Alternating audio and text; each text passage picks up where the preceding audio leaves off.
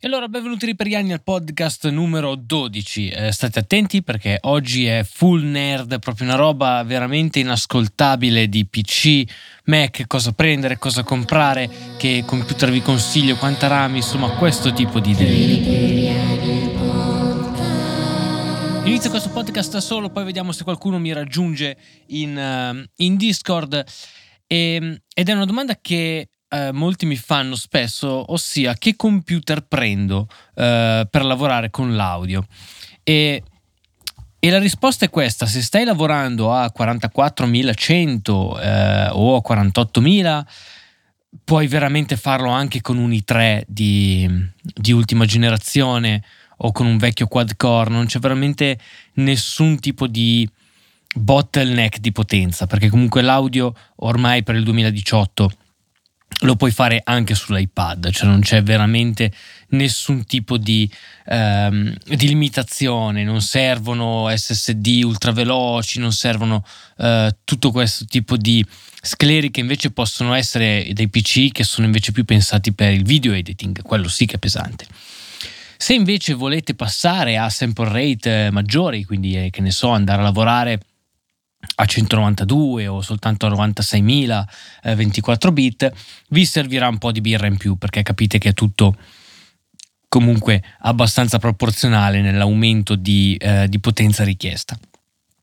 Quindi bando le ciance, cerchiamo di fare un crescendo in budget.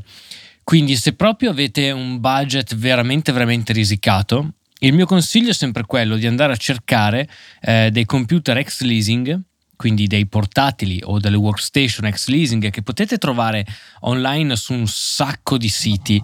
Eh, basta che cercate eh, computer rigenerati o computer ex leasing su Google, eh, trovate veramente un'infinità eh, di soluzioni. Eh, io ultimamente usavo sempre o Free PC Italia oppure ce n'è un altro che era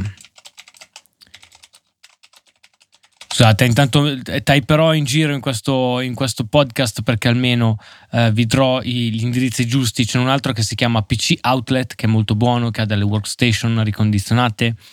Oppure c'è messonuovo.it. E lì è dove potete trovare, secondo me, la miglior combinazione tra bassa spesa e eh, alta performance. Per quanto riguarda i fissi, io vi consiglio molto caldamente le workstation dell'HP eh, vi faccio un esempio, potete portare via un HP Z420 eh, che è un quad core Xeon con 12 GB di, di RAM, eh, diversi hard disk e una scheda video quadro. Quindi è tutto questo per tipo 500 euro, che secondo me è un prezzo molto competitivo. Il bello di queste workstation è che sono molto silenziose, quindi potete tenerle in studio senza grossissimi problemi di, di rumore. Eh, l'unico problema di questo tipo di workstation è che molto spesso hanno dei componenti non sostituibili se non con quelli originali. La cosa più famosa è che ad esempio le workstation HP hanno degli alimentatori che vanno soltanto con quei computer lì e non potete in caso di eh, problemi dovete per forza prendere un altro originale, però trovate tutto su, eh, su eBay senza problemi. Um, e, e, ce ne sono da queste, dalla Z420, che è una di quelle più base, eh, fino ad andare ad esempio a um, una, sempre una Z420, ma che montano Xeon con 6 core e 32 GB di RAM, però qui si va già sul migliaio di euro. Ecco. Eh, diciamo che i, i, prezzi sono molto molto variabili, potete veramente andare a... Um, a trovare un po' il vostro sweet spot, insomma, la miglior spesa. Eh, da segnalare anche le workstation della Lenovo. Eh, il modello che consiglio di solito è la S30 o la D30. Eh, la S è quella single socket, la D è quella dual socket, quindi nella S avete un Xeon normale, nella D avete due Xeon, quindi occhio anche al wattaggio, vi consumerà il computer ovviamente un po' di più, però anche qui eh, grande quantità di RAM e eh, mediamente sempre schede video della Nvidia Quadro che sono veramente ottime per lavorare. Se invece volete andare eh, in modo molto più cheap eh, sul ricondizionato, vi consiglio sempre tramite questi siti di guardare eh, tutta la serie di portatili della Lenovo ThinkPad. La Lenovo ThinkPad fa principalmente due linee professionali, che è la serie T e la serie W.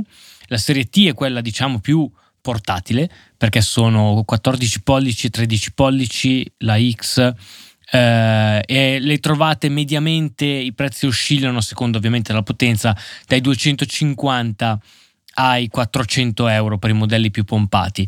E sono degli 7 che vanno su SSD hanno solitamente minimo 8 GB di RAM molto spesso 16 GB di RAM e magari l'unica cosa che vi può capitare è quella che vi mettono gli adesivi sulla tastiera perché magari la tastiera è svizzera e quindi loro ve la configurano come italiana e mettono semplicemente sopra gli adesivi sui tasti per mettervi i simboli corretti sulla tastiera. Uh, però i Lenovo ThinkPad serie T sono perfetti se fate una vita diciamo in movimento se invece eh, le usate in modo un po' più desktop, quindi non lo trasportate spesso, ma usate semplicemente il portatile a casa o avete voglia di portarvi un po' di, di, di peso in più, la serie W è, è, quella più performante. La serie W è quella che monterà quindi delle schede video migliori, eh, mediamente degli 7 di ultima generazione però anche quelle le ho viste intorno ai 500 euro, che è veramente un, eh, secondo me, un prezzo molto molto competitivo se pensate che un MacBook Pro sono 1200, stiamo parlando di meno eh, della metà. Ovviamente non avrete la stessa performance, ma vi ripeto, per l'audio non è poi così importante. Io ho personalmente un T420 eh, al, come, come, portatile e al lavoro ho invece una workstation dell'HP che è appunto no, non è neanche una Z420 è ancora più vecchia è un i7 di primissima generazione ci faccio ancora tutto. L'unico upgrade che gli ho fatto gli ho messo più RAM ho messo 16 GB di RAM. Ehm, e questo è diciamo il mio consiglio per stare veramente veramente in basso con l'acquisto di un nuovo PC Uh, ovviamente uh, situazione completamente diversa se volete andare nella zona Mac. Io sono uno che per moltissimi anni ha comprato Mac, ha comprato Mac anche usato e ho al momento ancora un MacBook Pro in casa che è un i5 con, uh, 6G, no, con 8 GB di RAM se non sbaglio, o 16, non mi ricordo neanche più, non lo uso, è, è lì a prendere polvere onestamente.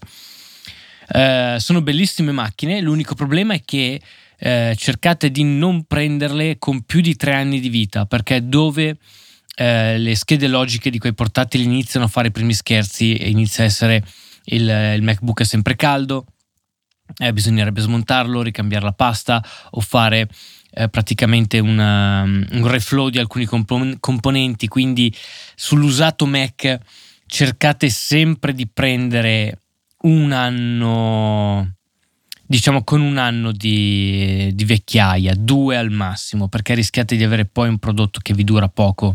Devo ammettere che il mio, ad esempio, il mio MacBook non è in ottimo stato. Uh, se invece volete andare su un prodotto fisso per il Mac, uh, buona fortuna, perché c'è o l'iMac o l'iMac Pro, che ha dei costi secondo me per l'audio assolutamente sconsigliati, o il Mac Pro, ossia il, il Trashcan, il, quello a forma di con la forma di cestino della spazzatura per, per intenderci. E molti mi, mi, chiedono la differenza, cioè se è meglio prendere un iMac oppure un Mac mini e uno schermo per cercare di risparmiare qualche soldo uh, sullo schermo. E mi sono reso conto che facendo un po' i conti e prendendo magari un Mac mini un po' pompato, non è che risparmiate poi così tanto rispetto a prendere un iMac di ultima generazione e vi portate anche a casa comunque una roba di, di design con uno schermo molto molto bello. E, ehm, quindi è, diciamo il mio consiglio è di evitare per il momento il Mac mini a meno che non facciano un, un nuovo restyling nei prossimi mesi questo ovviamente non posso prevederlo però c'è stato un momento in cui il Mac mini era una buona eh, era una buona soluzione per avere un Mac diciamo a basso costo, ma l'uscita dei nuovi iMac, i 5K, sono soprattutto i modelli base, non i modelli quelli più pompati, sono molto più performanti di un Mac mini e in più avete anche lo schermo, quindi non ne ha molto senso. Eh, state attenti eh, se invece volete andare su un MacBook Air che avete molta poca connettività proprio a livello di ehm, prese a cui attaccare le cose, perché sapete quando ci si fa audio si fa presto poi alla fine a dire va bene, attacco mouse, attacco una tastiera, attacco eh, il controller MIDI, attacco la scheda audio e finite le porte. E quindi dovete poi girare con hub, dongle, casini, insomma un pochino meno, meno pratico. Mentre ad esempio sul mio ThinkPad T420 ho comunque tre prese USB di cui due USB 3, quindi eh, ho comunque molta connettività, ho un Ethernet separata, ho un'uscita DisplayPort, ho un'uscita VGA, ho un certo tipo di connettività che sui nuovi MacBook è praticamente sparita senza l'utilizzo di, di dongle, insomma è un, semplicemente un pochino più complesso farlo.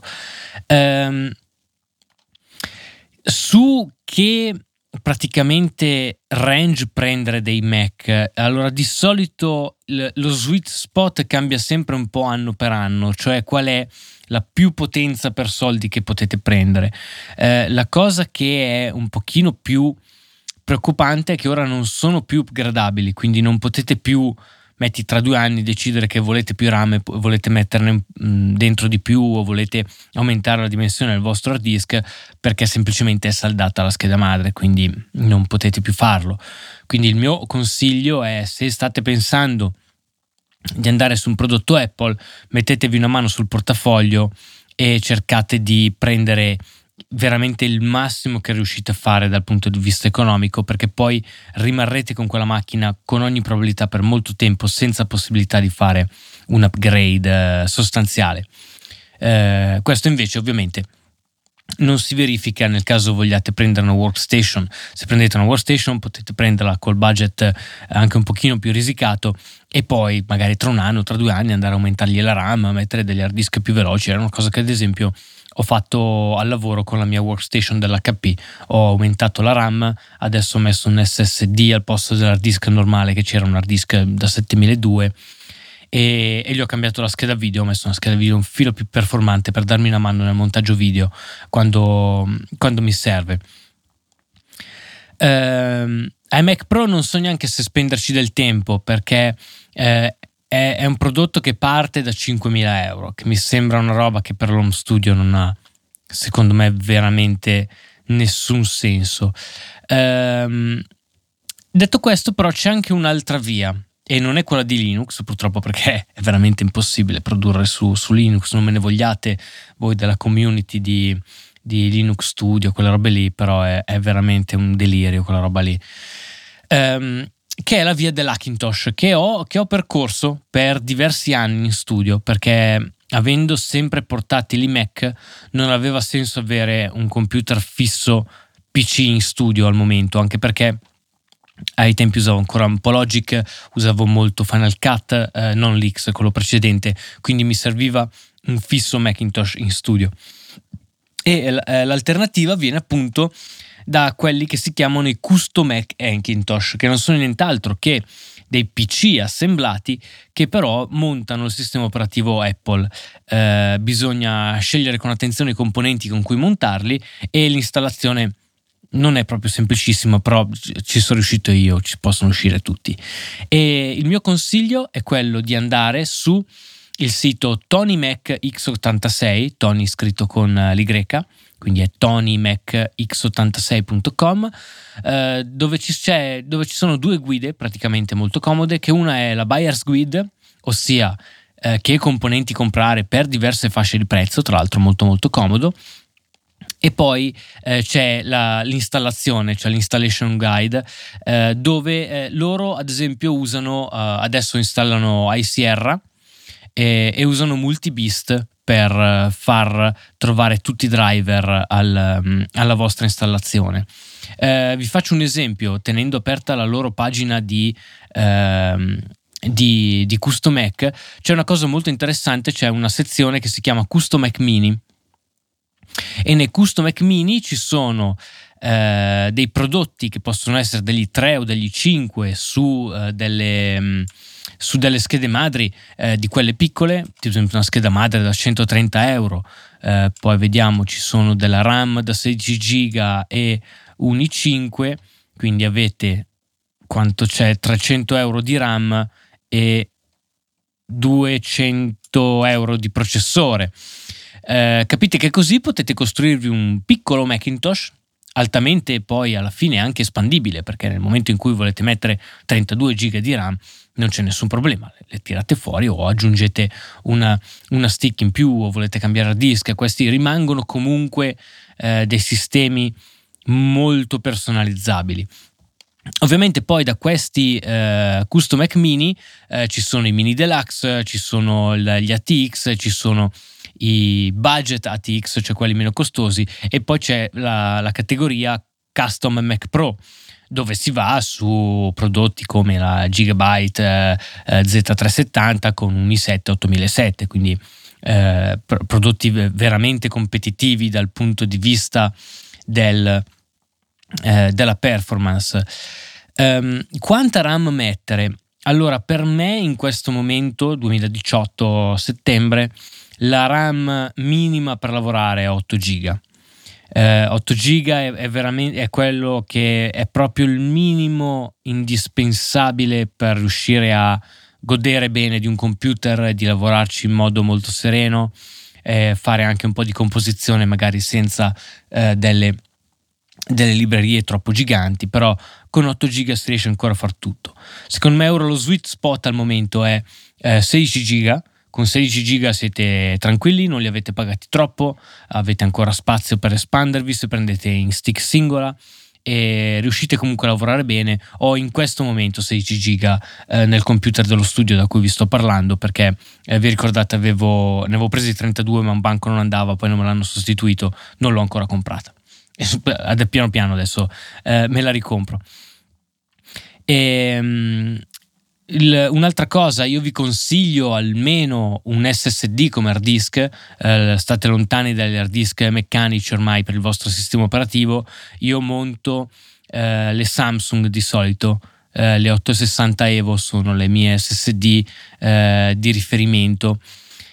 Um, alimentazione, quindi l'alimentatore del computer. Io personalmente non ho mai trovato, diciamo, dei benefici audio eh, da montare un alimentatore molto spinto o qualitativamente molto alto. E lo dico eh, tra l'altro montando un 1200 watt gold sul mio computer quindi non ha nessun senso quello che sto dicendo. Io semplicemente perché l'ho riciclato da una rig eh, di quando minavo bitcoin. Eh, però non ho mai trovato una correlazione diretta tra eh, alimentatore e pulizia magari nell'USB, sapete magari quelle ronze, quelle robe lì, non ho mai trovato quella, quel tipo lì di, di correlazione. Scusate, mi sono cadute le cuffie, arrivo subito. E quindi è un po'... Ecco, sicuramente il mio consiglio è cercate di star distanti però da quello che, è, ehm, che sono prodotti, ad esempio quelli di AliExpress o comunque alimentatori veramente di, di, di bassa fattura. Eh, di solito Corsair eh, si sbaglia poco come, come marchio di PSU per il vostro computer assemblato. Eh, Un'altra cosa da cui stare abbastanza attenti è il wifi del vostro computer, perché molto spesso il wifi può andare a interagire in modo molto negativo nelle performance delle vostre schede audio, soprattutto se USB. Eh, su Tony Mac consigliano dei prodotti che al posto di essere dei, delle chiavette USB che vanno a prendere il wifi, sono invece delle schede PCI da inserire sulla scheda madre che appunto possono andare a eh, risolvervi molti problemi perché essendo una scheda PCI è su degli altri bus e non è sui bus dell'USB e questo può veramente aiutarvi a pulire l'audio invece del vostro computer. Quindi vi consiglio che se avete bisogno insomma eh, del wifi è sicuramente consigliata una soluzione via PCI. Eh, c'è un'altra soluzione, un meno costosa di queste qua PCI, eh, che è usare praticamente un ricevitore esterno eh, della TP-Link eh, che è praticamente un cubettino che prende la wifi e lo trasforma in Ethernet. In questo modo potete tenere il ricevitore wifi lontano dal computer, eh, tirare un cavo Ethernet e avere il vostro computer che gira eh, con internet come se fosse collegato eh, via, via cavo direttamente al router. Invece in realtà c'è un ponte wifi. Questi sono i miei due consigli eh, per quanto riguarda la connettività. Eh, dopodiché, se avete delle schede audio USB, eh, ho due consigli principali. Uno è quello di sempre tenere um, un hub USB con un alimentatore esterno a disposizione in studio perché alcune schede si comportano bene collegate direttamente alla scheda madre, altre schede invece sono un po' più picchi perché probabilmente chiedono un pochino più di corrente, non tutte le schede madri riescono a fornire veramente eh, tutti i watt che servono. Eh, nelle, nelle, uscite USB. Quindi avere un hub, io uso quello 7 porte della, mm, di Amazon Basic, eh, che però ha un alimentatore esterno. Ehm, aiuta veramente tanto a fornire la corrente giusta alla vostra scheda eh, audio. Sto anche sperimentando una cosa nuova eh, che sono praticamente dei filtri eh, USB. Eh, immaginatevi un filtro che ha un USB maschio e femmina da mettere tra il vostro computer e la vostra scheda audio. Questo qui è ehm, è un modo di pulire quel classico ronzio che tutte le schede USB hanno. Sapete quel rrr, fastidiosissimo che è il, il, computer che sporca l'alimentazione della vostra scheda audio. Eh, questo può essere fatto in un paio di modi. Potete mettere o ehm, un cavo, eh, praticamente immaginatevi, va benissimo anche che ne so, un cavo d'altoparlante quelli, sapete, quelli rossi e, e bianchi proprio da, da, altoparlante. Quello lì può aiutarvi a mettere a massa la vostra scheda audio se lo legate ad esempio alla, alla massa del vostro computer, ad esempio può essere una vite del case, fino alla massa della vostra scheda audio. Eh, quello può aiutarvi un po' a risolvere questo tipo di eh, interferenza. Oppure un altro modo, li stavo guardando ieri su Amazon, vado a ribeccarli al volo. Vado a ribeccare al volo come si chiamavano? Si chiamava jitter, Jitterbug. Eh, il Jitterbug è un prodotto dell'AudioQuest che è appunto invece un filtro USB che va a staccare eh, quella che è l'alimentazione eh, del vostro computer e fa passare solamente eh, i dati o comunque filtra l'alimentazione dell'USB. Eh, ci sono eh, diverse anche altre marche che ne fanno, però se cercate Jitterbug capite almeno il tipo di, di, di prodotto che vi sto consigliando. È una cosa che sto sperimentando, ne ho ordinati un paio, eh, sono purtroppo un po' costosi, cioè il, questo qui dell'AudioCast sono 49 euro per un prodotto che dovrebbe essere in realtà molto più, di più semplice con costruzione. Ne ho trovati un po' eh, a una trentina di euro su, un po' su eBay, alcuni anche su Amazon, eh, però se cercate disturbi USB, se non sbaglio vi escono un po' di soluzioni vi escono un po' di soluzioni alternative al jitterbug che è veramente, veramente costoso. Ad esempio ce n'è uno della iFime DIY eh, che è eh, un isolatore USB, così si chiamano. Questi possono aiutare ehm, tutte quelle persone che hanno problemi di eh, rumore di fondo nelle vostre schede alimentate via USB o anche semplicemente USB. A volte, ad esempio, il Big Knob, se portato veramente, veramente al massimo, presenta un po' di questo rumore ed è il motivo per cui mi sto informando eh, su questa tecnologia di filtraggio USB e vi terrò informati se funziona o meno. Ci farò sicuramente un video in futuro appena eh, Bartolini mi porterà il pacco contenente questo tipo di prodotto. Eh, detto questo, poi, eh, che altro tipo di connettività potreste avere nel computer di uno studio? Potreste eh, voler mettere una Firewire, come nel mio caso, dato che la mia Alesis va ancora via Firewire. E qui purtroppo entrate un po' in una valle di lacrime, perché ogni scheda audio ha il suo chipset di Firewire preferito. Uh, io in questo momento sto montando un Texas Instrument, mentre quando avevo la Motu usavo eh, quelli della NEC. Uh, se invece avete una scheda M audio, quelle se non sbaglio vanno, funzionano bene con i chipset della Via, però dovete sempre andare a vedere praticamente sul manuale o sul sito della vostra scheda audio Firewire qual è il chipset consigliato per, ehm, per non avere problemi con i driver. Un altro problema poi ancora è il problema dei driver del chip della Firewire, quindi non quelli della vostra scheda audio, ma quelli proprio del chip. Ehm, e io uh, seguo di solito una procedura che ti porta ad installare eh, una cosa che si chiama legacy driver che sono praticamente i driver di Windows 7 della Firewire che funzionano anche su Windows 10. Eh, la procedura non è eh, proprio una roba da un minuto, però la si fa la prima volta che, che, si configura il computer e poi non la si tocca più, quindi è abbastanza indolore. Eh, se, se siete curiosi si chiama Legacy Driver con l'Y. Eh, altro tipo di connettività, adesso è il momento, come sapete, della Thunderbolt, dell'USB-C e di tutto questo tipo di eh, nuove connessioni. Mi sa che intanto sta arrivando Ottavio, lo vedo, lo vedo online, magari dopo lo, lo sentiamo. E di tutte queste nuove eh, connessioni. Allora, vediamo se... Smutati Tevio, presentati, vediamo se ti sento. Ciao a tutti, buonasera, giorno, pomeriggio, dipende quando ascolterete questo podcast. esatto. Eh, allora, Tevio, sono arrivato proprio a, mm, come si dice, in scivolata mentre stavo parlando eh, di, di, computer e di che computer servono per fare audio, che non serve tanto, che tanta gente si fa un po' prendere un po' la mano dalla moda di comprarsi il computer molto potente. Eh, però eh, stavo parlando di per chiudere il discorso connettività, dopo Firewire e USB, eh, eh, parlavo di Thunderbolt. Eh, fate molta attenzione con la Thunderbolt perché su PC è supportato, ma sempre con le pinze.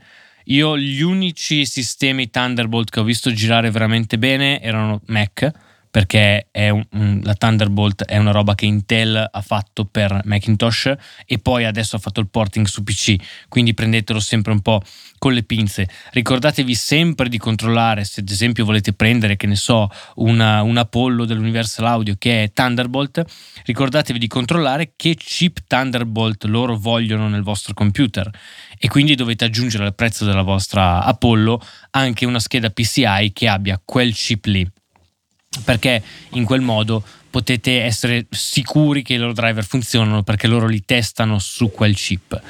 Um, anche se è sempre rischioso. È sempre visto, rischioso.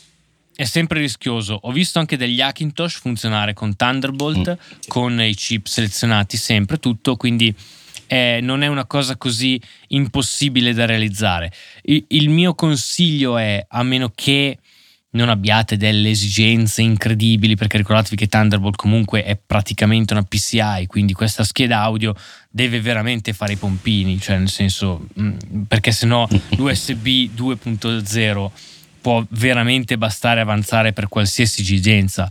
Um, ad esempio Apollo invece è andata via Thunderbolt perché ha anche DSP a bordo ha gli effetti ha un mixer in tempo reale che può caricare gli effetti della DSP insomma ci sono un pochino più di cose da, di, di, stream audio da far passare. Ma, ma anche USB 3, ma anche USB 3, tant'è vero che allora, il, il, il consiglio quello... è su Windows, eh, andare su USB esatto. 3.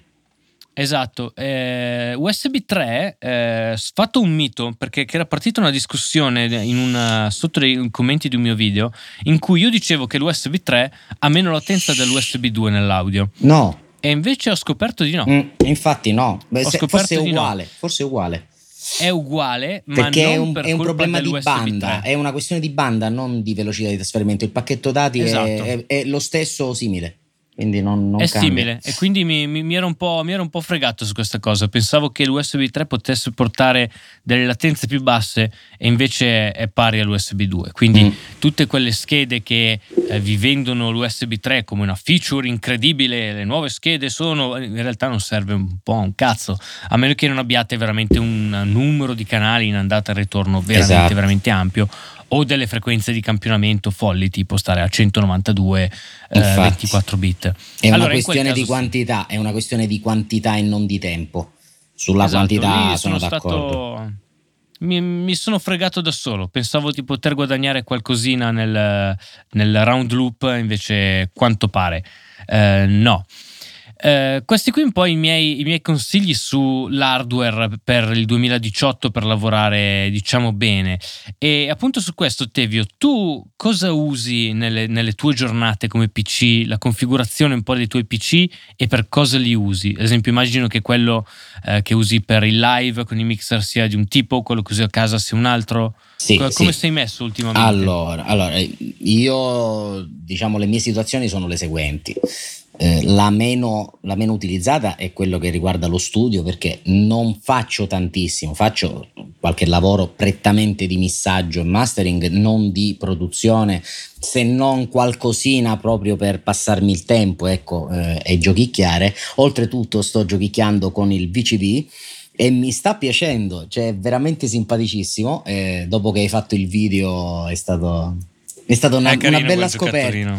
Sì, perché, perché, entra nella mia mentalità del modulare, del prendere i pezzi. Poi l'idea, devo vedere se, se è possibile fare i moduli, in caso come scriverli, sarebbe una cosa molto molto carina.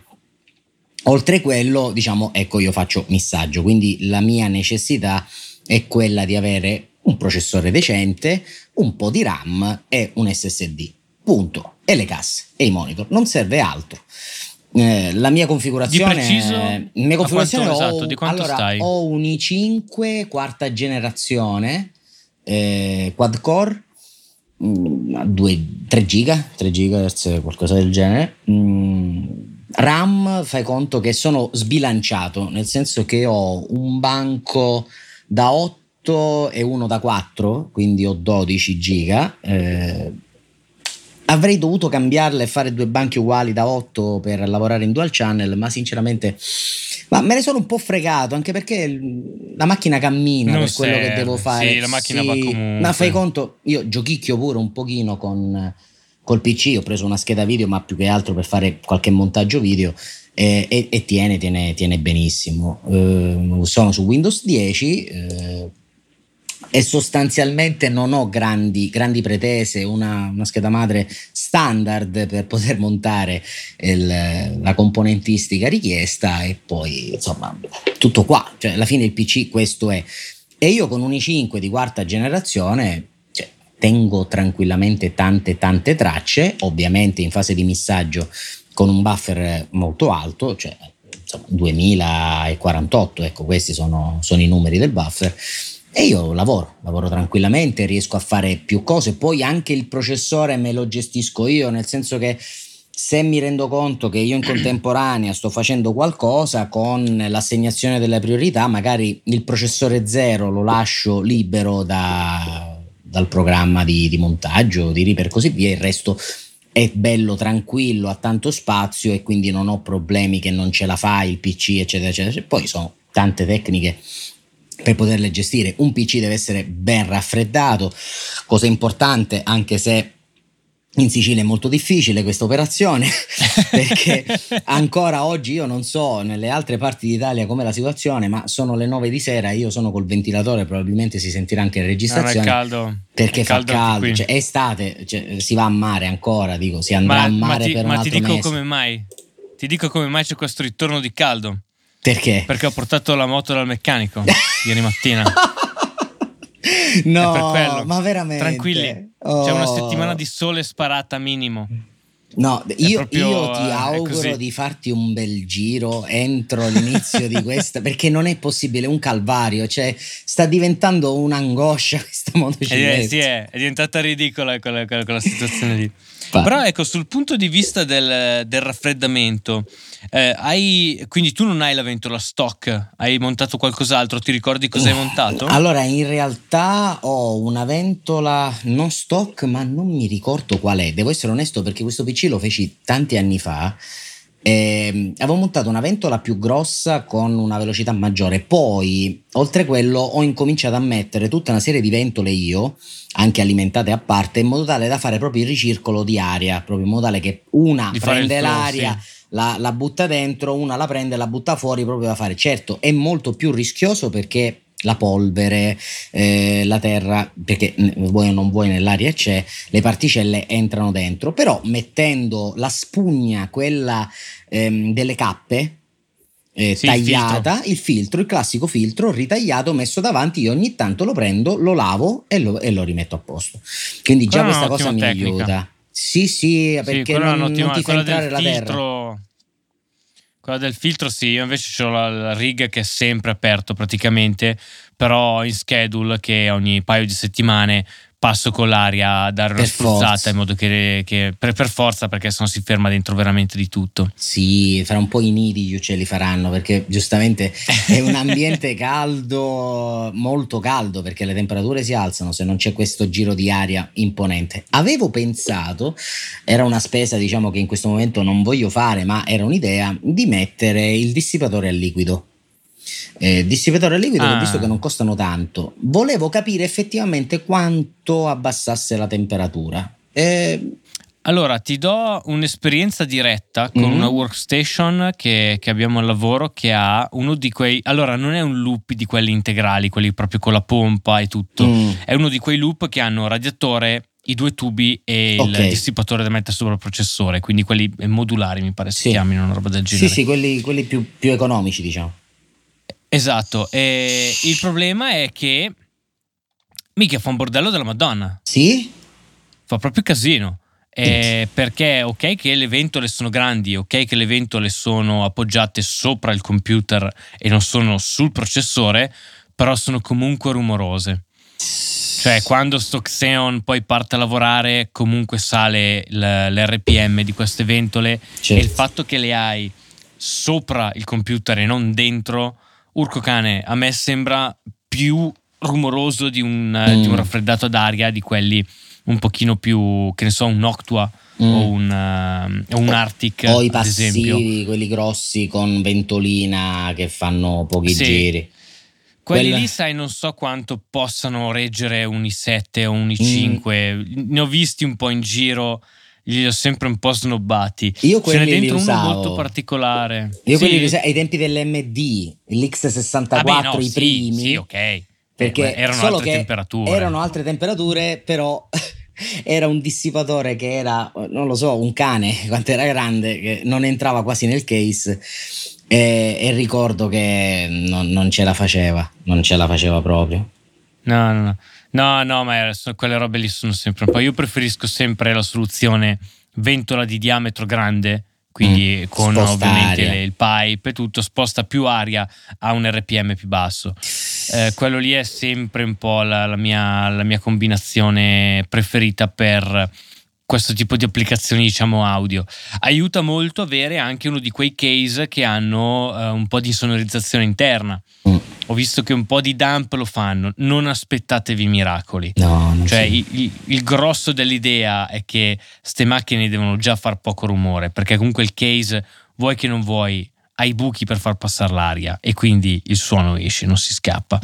Eh, quindi è un po' questo. Eh, cercate di stare attenti nella scelta della scheda video. Perché esatto. molte schede video hanno uh, una, un rumore, diciamo, di idle, di, di, riposo molto alto. Invece, io ho trovato, ad esempio, in queste che uso io, che sono le 7950 della, della Radeon, il, quando non lavorano sono molto silenziose ed è una cosa che potete vedere semplicemente sul, sulle specifiche tecniche, è riportato in DB quanto si... Mm, eh, come si chiama? Eh, qual è il rumore a riposo della scheda, quindi a carico basso, così lo chiamano. Sì, anche perché quando fanno le schede loro pensano che le utilizzi per fare video o giochi, non gli interessa del rumore alla non fine, sì, ma eh, il nostro utilizzo è molto diverso. Sì, è per questo però che infatti all'inizio video consigliavo quelle workstation dell'HP o della Lenovo eh, che all'interno hanno le quadro.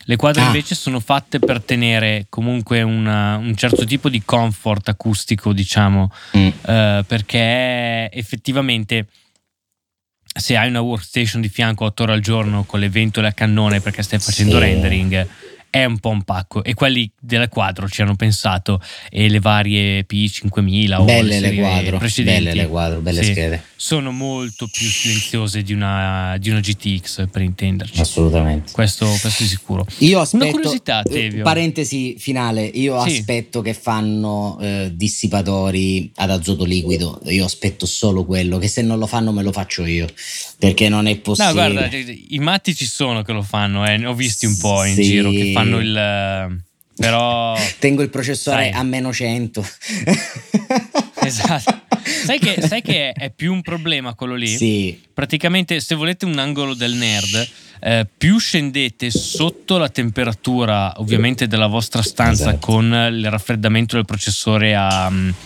a- o, o a circolo forzato o ad azoto liquido, più si fa condensa. Esatto. E tu non vuoi la condensa sul tuo processore perché conduce.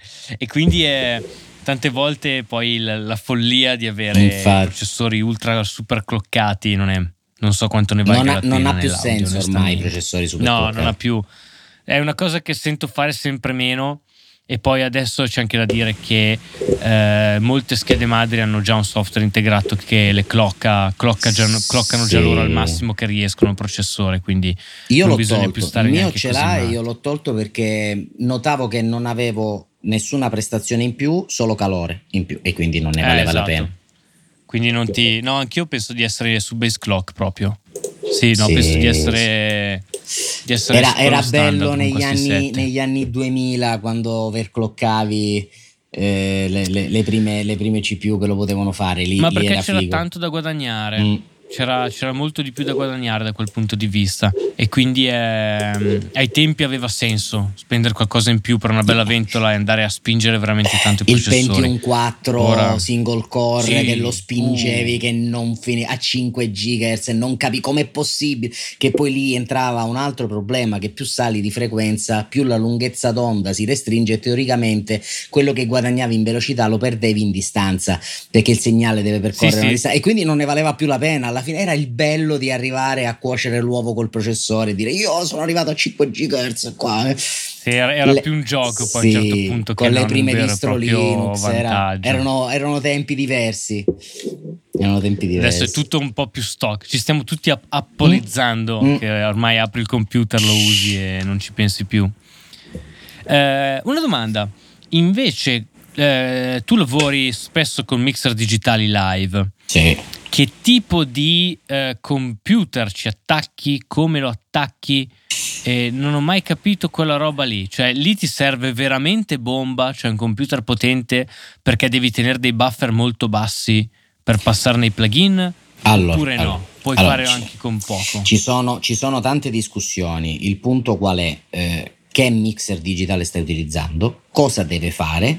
E cosa tu vuoi, eh, vuoi fare con, quel, con quell'aggeggio? Nel senso che i mixer digitali ormai sono PC, cioè in tutto e per tutto. Eh, sull'X32, se non sbaglio, gira una qualche sottoversione di Windows o qualcosa del genere. Sugli Allen It, non so gli ultimi, ma nella serie tipo 112 così gira una versione di Linux. Sugli Avid gira Windows 10 eh, e così via. Quindi diciamo sono PC in tutto e per tutto. Già loro fanno quello che, che devono fare, mantenerti una latenza bassa, le- l'elaborazione audio in tempo reale. Tanto per dirvi, eh, il, il must, diciamo, la- il il mixer digitale numero uno dell'Avid, che è l'S6L, praticamente è un PC con un doppio eh, processore Xenon 7 o un i7, due i7, eh, con 48 GB di RAM, un SSD un po' ridicolo, diciamo niente di, di particolare, e poi tante HDX che sono quelle che eh, elaborano il suono in tempo reale. E questo è il mixer. Poi c'è tutto il resto è un controller, un classico controller che comanda tutto. Ma il cuore è questo.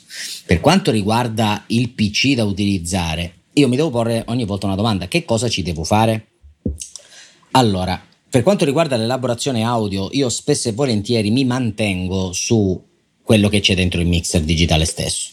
Eh, reverberi, plugin e così via, mi mantengo su quello che c'è perché ovviamente la macchina eh, esce con una latenza di boh, 2 millisecondi, un millisecondo a pieno carico, quindi con tutti i canali disponibili, con tutte le channel strip attaccate, EQ, compressori, reverberi, eccetera, eccetera, eccetera. Ovviamente però non è sempre tutto rose e fiori. Per esempio il Roland, l'M200i che è il piccolino, per esempio se io voglio utilizzare il reverbero, quello bello che suona bene, posso mettere un'istanza sola perché poi utilizza tutto il DSP e non lo posso utilizzare una seconda volta. devo utilizzare un altro okay. reverbero che suona male.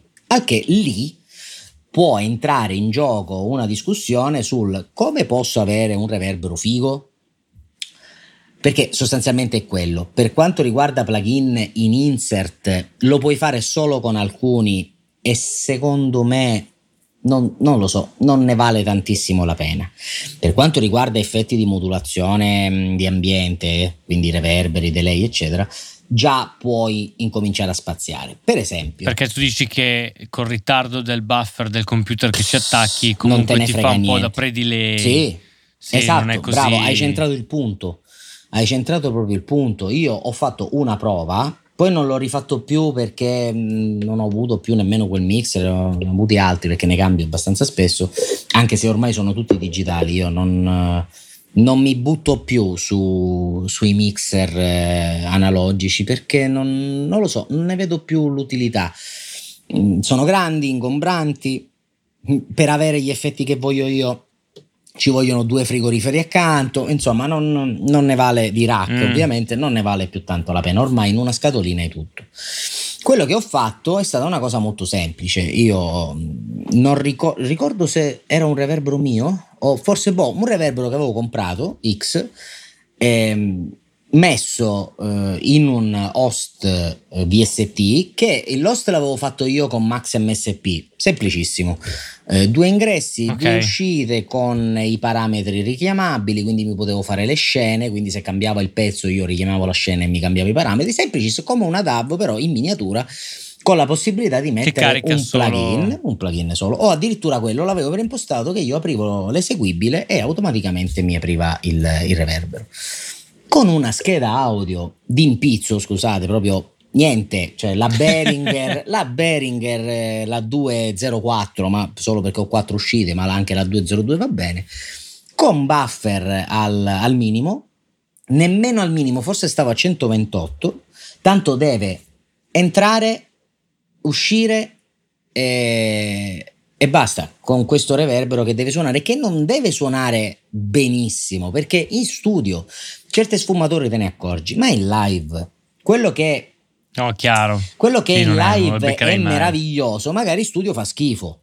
Quindi il viceversa non ha più senso, quindi puoi andare un tantino a, a scendere di qualità e quindi lo, lo, puoi anche fare. Stessa cosa per, per, altre, per altre, discussioni di qualità audio.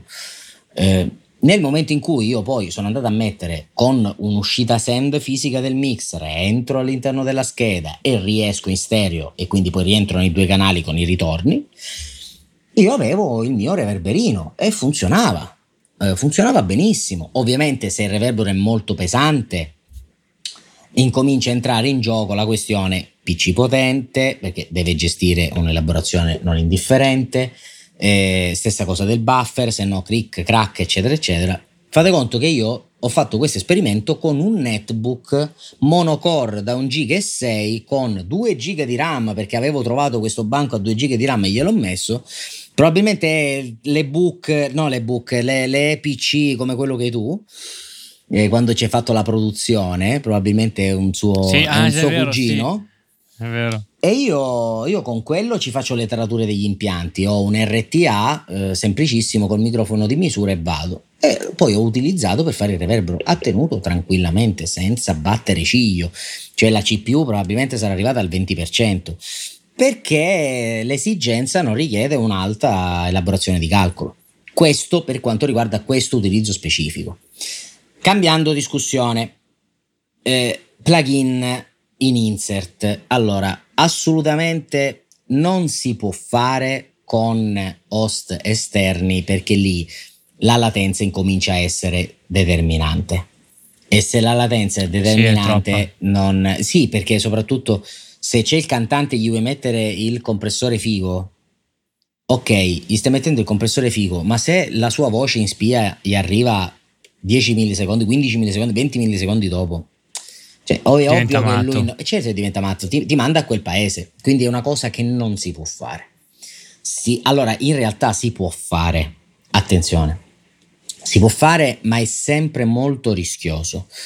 Eh, io avevo pensato di, di farlo, di tentare eh, di fare una cosa del genere, solo che c'è sempre quel problema di, di tempo, di convertitori in ingresso e in uscita che vuoi o non vuoi, ce l'hai e ne stai mettendo già due di seguito perché hai già il primo, poi hai il secondo. Già c'è il mixer, tu dici, perché uno già sì. c'è il mixer che ci, ti ruba due millisecondi più c'è l'ingresso, esatto. c'hai il programma, il VST e l'uscita. Fosse da Perché solo. so che ad esempio per l'X32 l'unico modo che c'è di caricare dei plugin diciamo esterni è purtroppo usare il Soundgrid. multirack es- esatto. Soundgrid. E però, sta, cioè, stavo arrivando lì. Sono, Stavo sono DSP quelli lì, cioè costano. Oltre che sono DSP, cioè, non è, non allora lo puoi utilizzare col PC se non sbaglio, c'è un modo di utilizzarlo, ma l'audio passa sull'USB. Quindi ah, non, okay, hai, quindi non hai, la latenza della riconversione. Tu sei dentro in, in, in um, digitale, esce il canale, passa sul, sul rack, sul multirack, rientra e ci metterà sempre meno tempo che uscire fisicamente, passare per un'altra macchina, passare per un altro cavo USB, essere elaborato, riuscire, ripassare, rientrare, riessere riconvertito. È ovvio che tutti questi passaggi perdi tempo che fare un passaggio solo con un cavo. L'hanno pensato e lo puoi fare. Poi è vero, hai il DSP nel momento in cui il DSP, ripeto, forse col PC si può fare. Non ho visto io. No, sì, mi pare che c'è, c'è una, una scheda di espansione per l'X32. Sì che ti permette di andare via Ethernet verso, una, verso il tuo praticamente verso il tuo computer dove dentro hai il multirack nativo però anche lì però non so dirti poi quali eh, siano i vantaggi ma manco fine. i vantaggi E- anche perché parliamoci chiaro è un X32 ora io non voglio, non voglio parlare ma se lo metti accanto a un Digico SD7 lo metti accanto a un SSL è ovvio che suonerà diverso. È onesto, è onestissimo. Io l'ho utilizzato, lo utilizzo tante volte. Anche l'M32, la sua compo- controparte mh, Midas, che poi è la stessa identica macchina, probabilmente ci hanno messo 2 giga di RAM in più. Il, il punto qual è? Ne vale veramente la pena fare tutto sto giro? Secondo me no. Sui reverberi, ripeto, Sì, no, vuoi giocare perché effettivamente i reverberi sono l'unica cosa che ad oggi forse sono quelli che suonano male ancora perché hanno bisogno effettivamente di un'attenzione maggiore, ma un compressore algoritmico, quello è, non è che c'è, c'è disegnato l'LA2A, ok, benissimo, ma è quello, i tempi di attacco sono definiti, i tempi di rilascio, se è facile alzi il, il pick e via, e ha funzionato, ma alla fine sono quattro calcoli matematici in croce che fa la, la macchina, quindi suonano, non è che non suonano, che senso ha mettere il, l'LA2A della Waves? Cioè, veramente, che senso ha? Vuoi il multibanda? Posso capire se hai bisogno di un multibanda, ma allora in quel caso, se tu hai bisogno di un multibanda e quindi fare un lavoro di una certa precisione, non è l'X32 il mixer che ti serve, è un Eh, altro vero. mixer. Sì, esatto. Vuol dire che sei già in un altro tipo di live con un altro budget e C'è- sicuramente bravo, non hai davanti esatto, X32. cioè non possiamo fargli fare la gara delle- della Formula 1 a una 500. Mm, non cioè, può camminare, cammina, sei anche sicuro, fa le curve anche a 140, ma non a 300, non, non ce la può fare.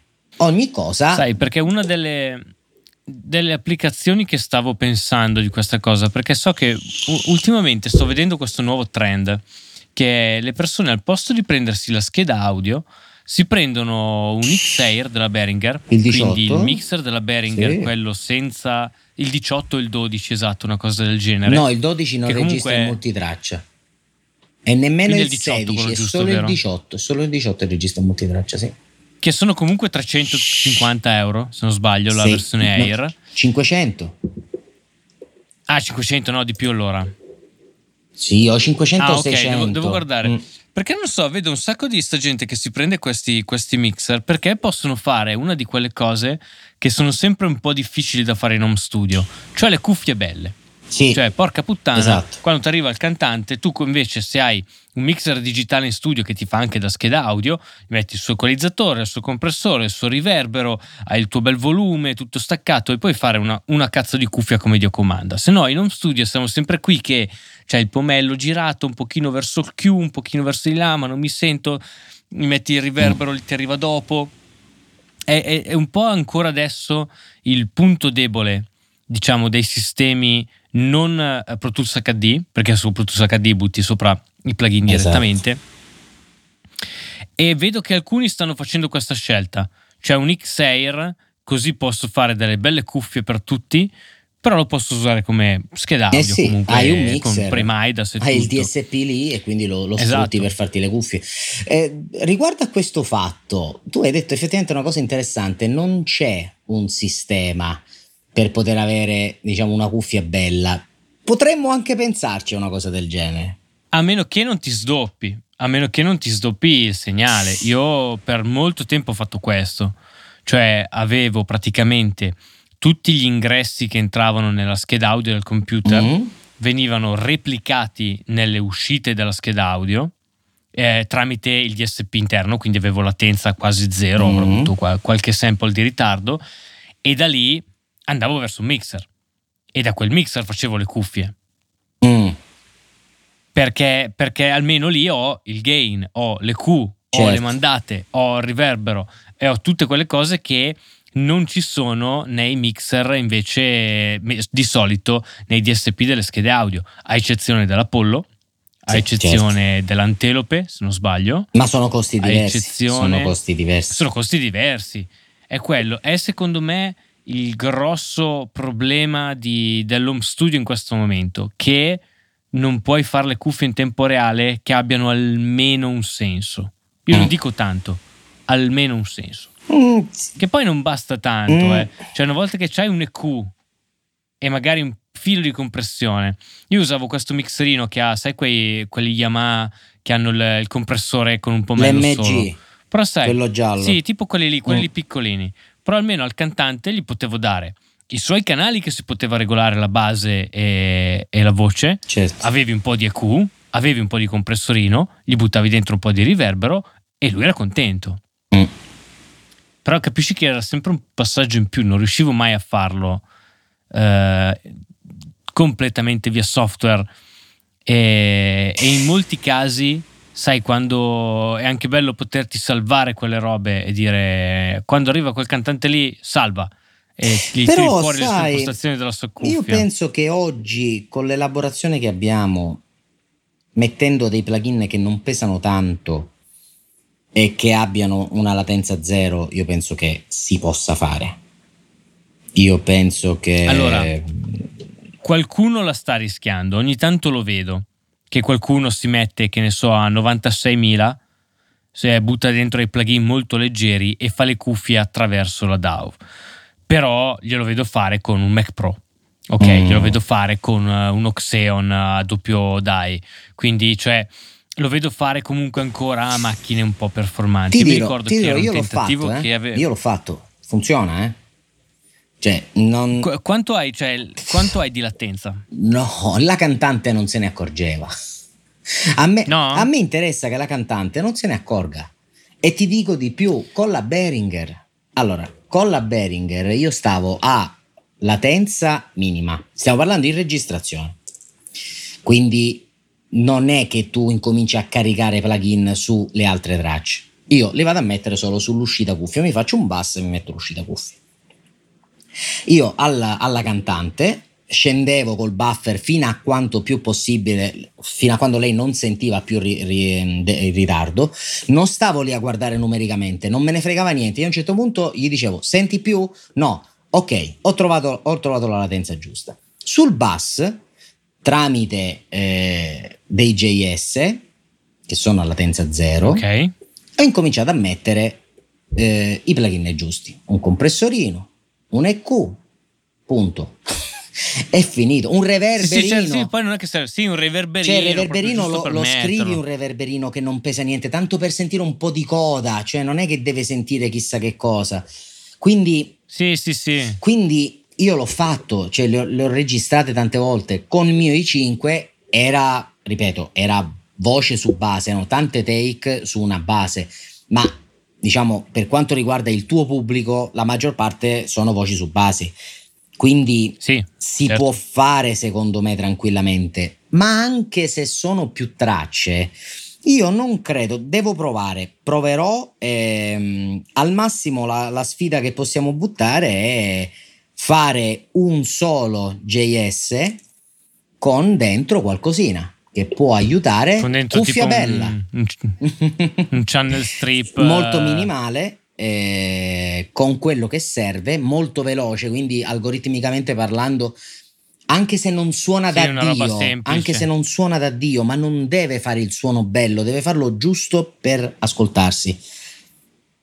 Quindi sì, potrebbe magari anche tipo un, un EQ un po' di smile, giusto Sì. per magari dare un po' di brillantezza alla cuffia, se è un po', Sì, se un po' stronza. potrebbe essere un'idea carina. Potremmo pensarci. Perché quella è una cosa che mi ritrovavo a fare spesso, di mettere un EQ sulle cuffie dei musicisti che metteva semplicemente un po' di basso e un po' di alte. Sì. Che lo rendeva un po'. Sai perché eh, mentre si registra alla fine hai le robe non mixate, le robe non trattate ed è tutto un po' mediosino e poco Mm. emozionante. E invece tramite appunto un mixer esterno gli andava un pochino Certo, ad aprire bypassavi tutto, un po' la vero. cuffia. Sì, sì, sì, gli aprivo un attimo la cuffia in modo da almeno dargli un attimo di piacere d'ascolto. Cioè, semplicemente per quello, anche perché poi magari questi arrivano e hanno su delle cuffie da studio che sono molto piatte, capisci che è la fiera Eh, del, del medio. del suono morto. Mm, mm, mm. E quindi, no, questa può essere un'idea. Questa qua, adesso appena.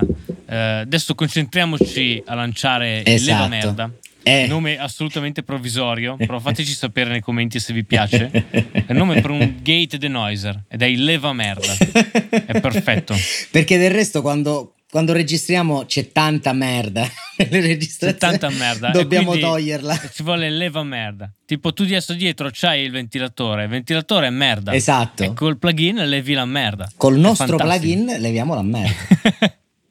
Adesso vi promettiamo che ci, ci sediamo, cambiamo ancora un paio di robe che ho in mente che quando appena si apre non deve già gateare.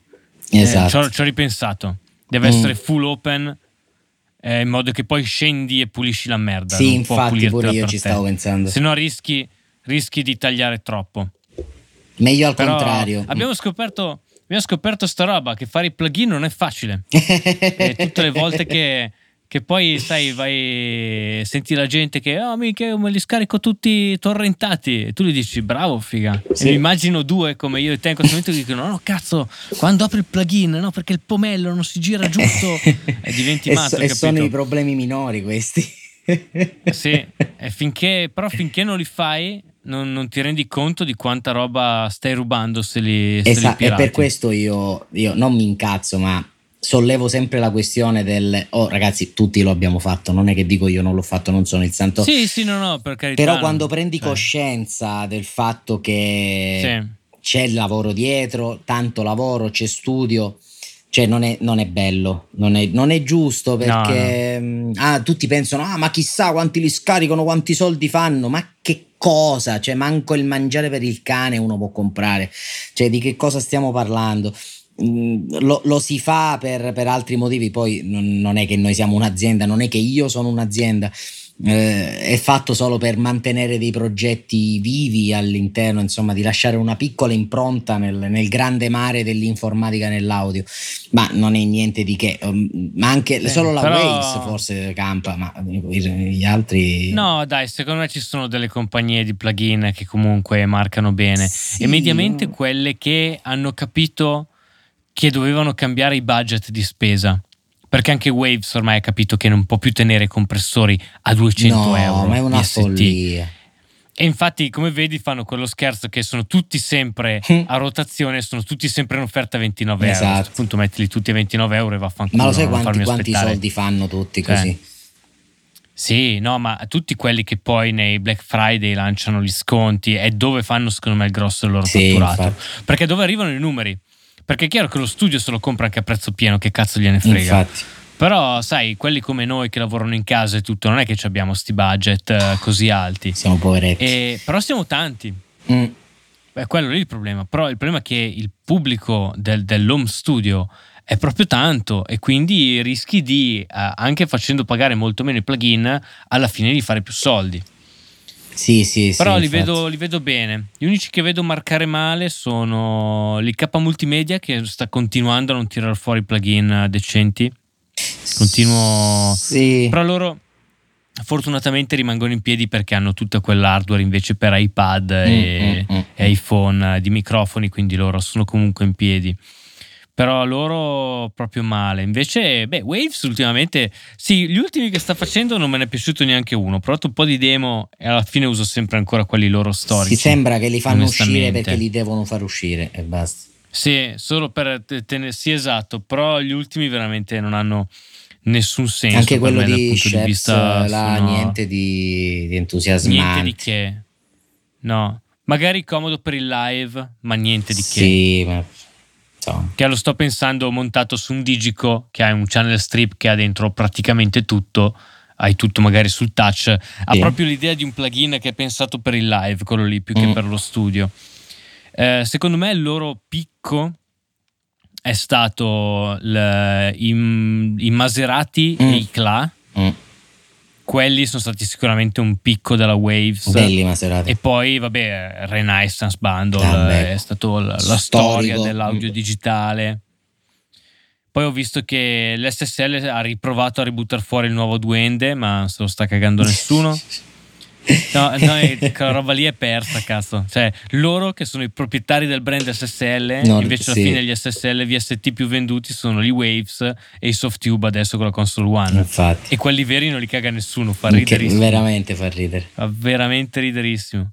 E tanti hanno smesso, tipo TC Electronic non li sento più mm. come uscite di nuovi VST Uh, Metricalo non vedo più novità da parecchio. È rimasto fermo al channel Oppure... strip pure lui, quello là, il 3.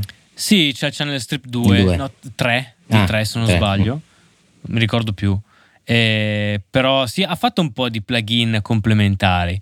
C'è un Desser, eh, ci sono, c'è un compressore, c'è un limiterino, c'è un po' di roba strana però non li vedo più eh, perché vogliono, di... vogliono, restare ora nella fase incassiamo e basta quello che resta poi dopo vediamo perché, sì. perché costa però tenere loro, gente. loro della Metricalo ai tempi sembravano il vero competitor di Pro Tools con le loro schede e la loro possibilità di andare a latenza zero. Mm. tanto che perché tu potevi mettere il Metricalo Channel Strip a latenza zero nella scheda mamma mia. E, e, e, e, sapevo che moltissimi li usavano come outboard praticamente nei live. I primi live che iniziavano ad essere un po' digitali, un po' analogici, iniziavano a non capirsi, andavano tutti su Metricalo appunto per questo, per questo motivo della latenza zero su, sul, eh, appunto su queste schede audio. Ed era diventato famoso che eh, Britney Spears aveva praticamente su, sulle sue catene audio sempre il metricalo channel strip sì. che poi faceva copia e incolla tra disco e live perché tanto cioè, certo, è tutto preregistrato adesso parliamoci certo, chiaro.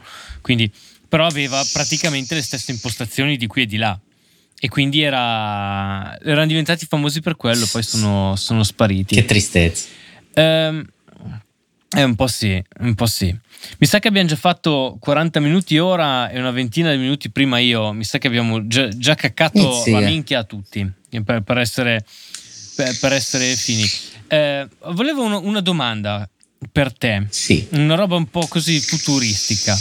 Che cosa ti piacerebbe vedere nel computer del futuro che è utile al mondo dell'home studio o all'audio? Ah vorresti tipo molta più potenza, ne vuoi ancora di più? No. O magari vorresti, che ne so, della corrente molto più pulita per alimentare le schede esterne? O do, dove secondo te nell'hardware dei, dei, PC o dei Mac bisogna spingere? Per l'audio. l'audio? Allora, secondo me dobbiamo, la mia idea è eliminare l'USB e passare all'Ethernet, all'RG45 il cavo. Okay. E praticamente sarebbe una mia idea l'evoluzione di Dante. Cioè Dante passa su Ethernet, hai le varie periferiche e tu nel PC puoi attingere da qualsiasi periferica collegata in qualsiasi parte di questo, dei vari nodi della rete, proprio una rete come se hai il router di casa, la stessa identica cosa. Ok. E lì praticamente tu compri cioè le schede dovrebbero avere la possibilità di autocollegarsi direttamente in, in Ethernet, tu colleghi e non esci pazzo con i driver, con le cose, hai una schedina che però non costa quanto Dante che possa diventare uno standard per tutti. Solo che Non ci sarà mai uno standard per tutti.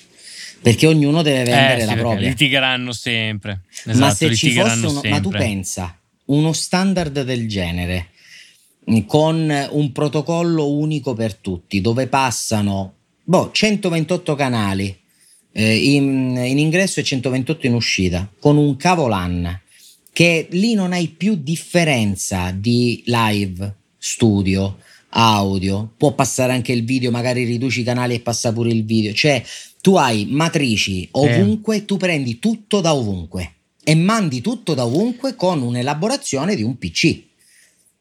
Però quelli cosa sono? Categoria 6? Sì, Cat 6 Dante? con Eh, Layer, Cat 6, ok. Layer 3, se non ricordo male, lavora su IP. Eh, l'avevo guardata, quelli- ma non mi ricordo perché Cioè quelli con la X in mezzo di plastica? Stiamo parlando di quelli? Cioè cavi Ethernet che hanno la X di plastica in mezzo e le coppie no, separate? il, il no, io più. del layer stavo parlando del, sostanzialmente di come interagisce la comunicazione della rete. Ah sì, ah no, in quel Mm. senso. Però il CAT è cate- no, no, categoria guardando, sì. 6, in realtà categoria 5 e 6 è solo nella schermatura la differenza. Sì, ha una maggiore schermatura, Ah no, quindi puoi fare più 6A. metri. Ok. Mm. Sono i 6A quelli che, che intendo io, che hanno praticamente una croce di plastica dentro il cavo che li rende anche abbastanza rigidi, Eh? che però divide i doppini Ah, e quindi è molto... Su quelli, perché li ho visti l'ultima volta che li stavamo montando al lavoro, ho detto che, che cazzo eh, ma di cavi sono io che hanno questi non, non- non li conosco, nel senso... Cat, Cat 6A. Cat Sono 6. stranissimi, Ah. però molto performanti.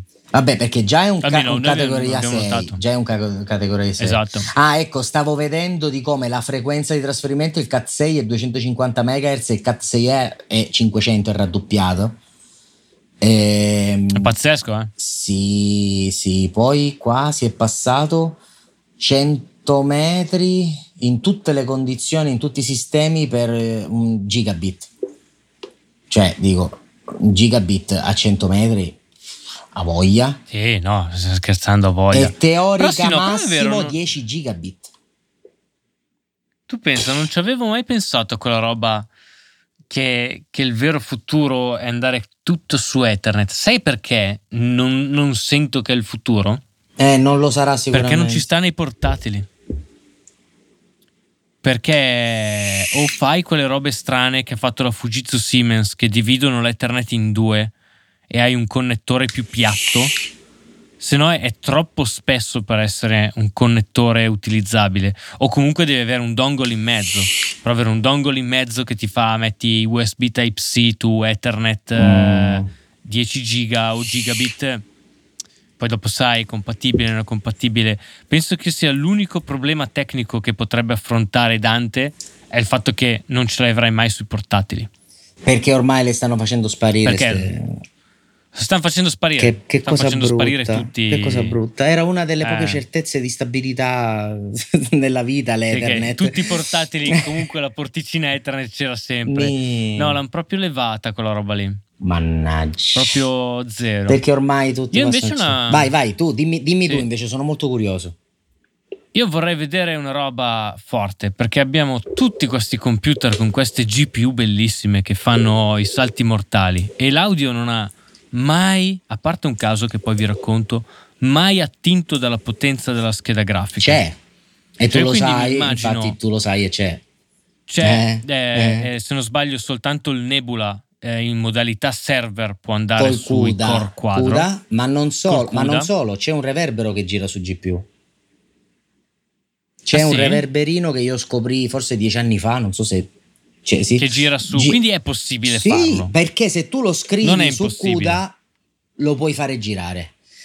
Ai tempi allora questo reverbero, forse CUDA nemmeno esisteva, ti giuro, non mi ricordo il nome, ma se metti il reverb GPU esce.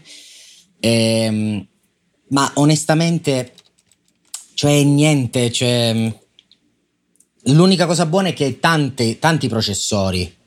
Reverb, vediamo. Eccolo Le- qua, GPU, GPU Impulse Reverb Ah, VST. eh, sì, forse era convoluzione. Perché era Nvidia- convoluzione. Sì. Nvidia AT No, non è, non è- esatto. forse non è nemmeno questo, però. questo. Però vedi, Però anche questo qui è sempre convoluzione, un po' come Nebula. Cioè, non vorrei che. Fo- cioè, che tipo non ne valga la pena. Non cioè, ne che vale la pena pena, andare in certo. GPU. Come mai? Perché la convoluzione è potenti, quella sono così che, che- che pianta, è quella che ha bisogno. Sì, sì. Infatti, questo gira su, supporta l'OpenCL, quindi pure su, su ATI e così Ok. via può girare.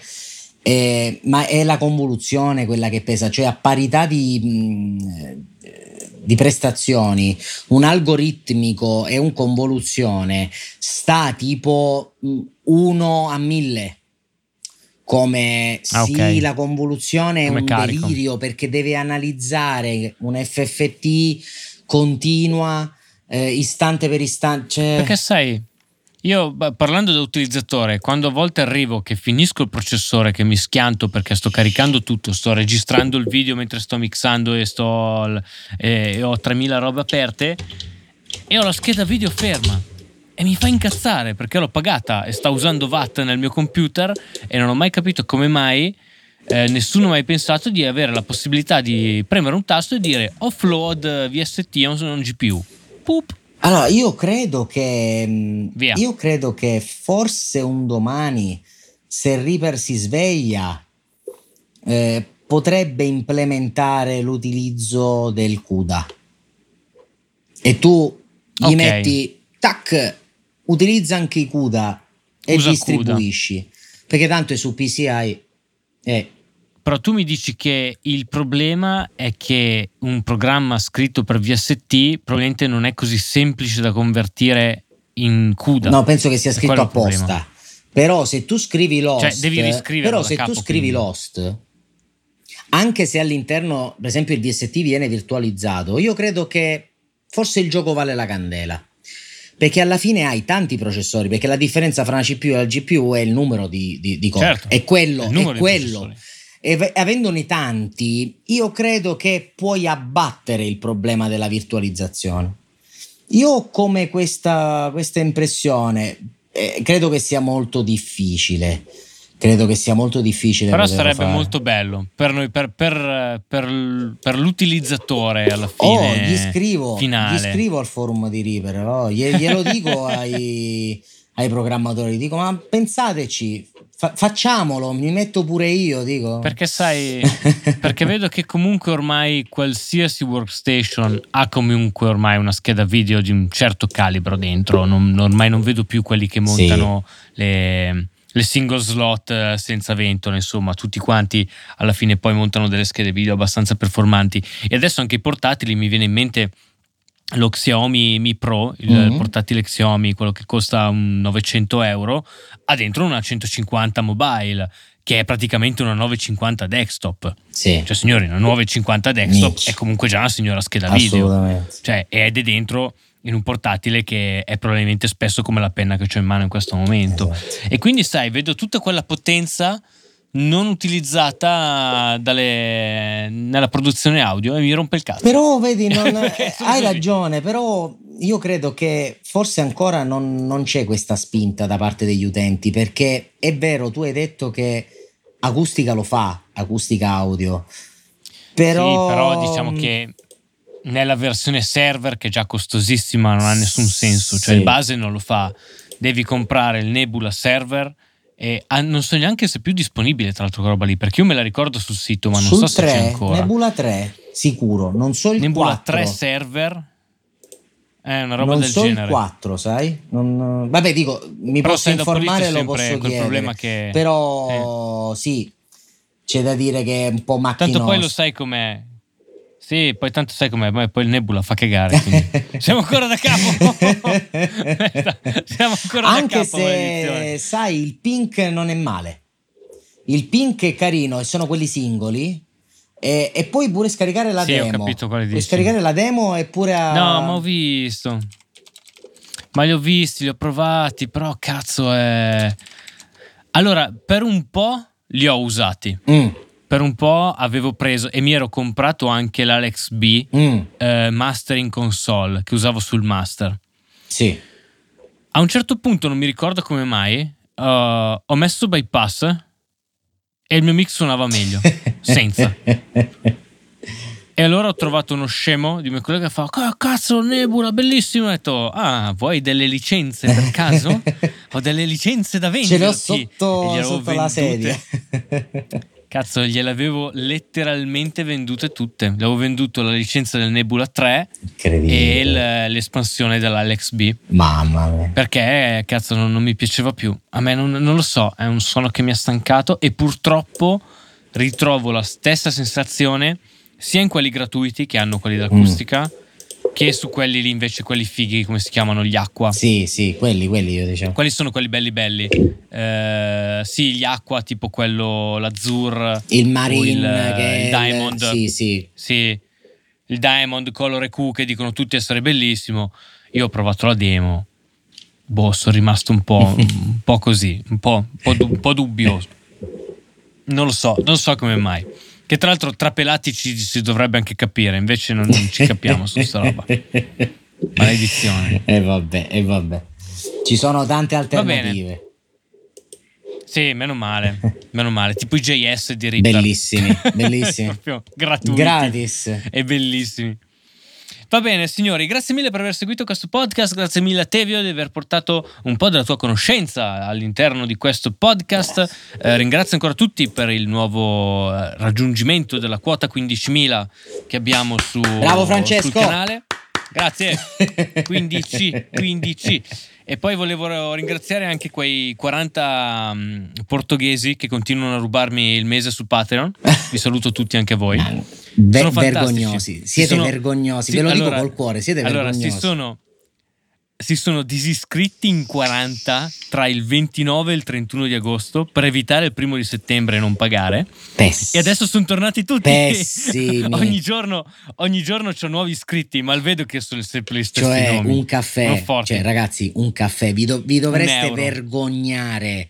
Vergognare. Non dovete dormire la notte per questa cosa. E io sono siciliano, ve ne posso dire di tutti i colori, quindi state attenti, siete vergognosi. No, però è però da una parte eh, avevo detto, vabbè, allora metto il paga subito al posto del paga fine mese. Però è talmente divertente come roba da vedere che va bene ti, così. Ti, ti La, stimo, ho deciso di lasciare ti stimo. Andare. Io li avrei mandati a cagare proprio di... senza pensarci un secondo perché io non sono così benevolo. Oh, però, ridi e scherza, sono comunque chi paga e chi no, già 250 persone. Sì, non male. Sì. Piano piano questa piccola community se posso darmi una pacca sulla spalla, Beh. qualcosa di, di, decente sta Beh, venendo tuoni, fuori. Tuoni video come, come se non ci fosse un domani, cioè se fai, fai 100.000 video, 100, ragazzi, cioè, non vi siete iscritti al podcast, ma come potete, cioè, ne ho altri, ma, ma altri, ma sta, ne ho cioè, altri praticamente qu- quanti video hai pubblicato? cioè, 100, quanti ne ho altri già Madonna pronti. Madonna mia, cioè. no, sono 300 in tutto. Sul Patreon? Ho circa 300 video. No, ah. sul Patreon no, sul Patreon sono 40. Qu- cioè, da quanto l'hai aperto? 45. Aprile? Primavera. Eh, cioè, ragazzi, Sono iscrivetevi subito. Non c'è storia. Cioè, ma di che stiamo parlando? Tutte queste lezioni a un euro al mese, 12 euro l'anno. Con 12 euro mangi una pizza e prendi nemmeno una birra, cioè prendi una Coca-Cola schifosa. Ma cosa state facendo? Basta, niente, io. È una margherita. Ma triste. veramente, va, vergognoso. Basta, basta che sennò si scalda te. Ecco, basta. già fa caldo abbastanza, c'ho il ventilatore. Oh. Va bene. Ciao ragazzi, ci sentiamo al prossimo podcast o al prossimo video. Grazie ancora a tutti. Ciao. Ciao. ciao. ciao.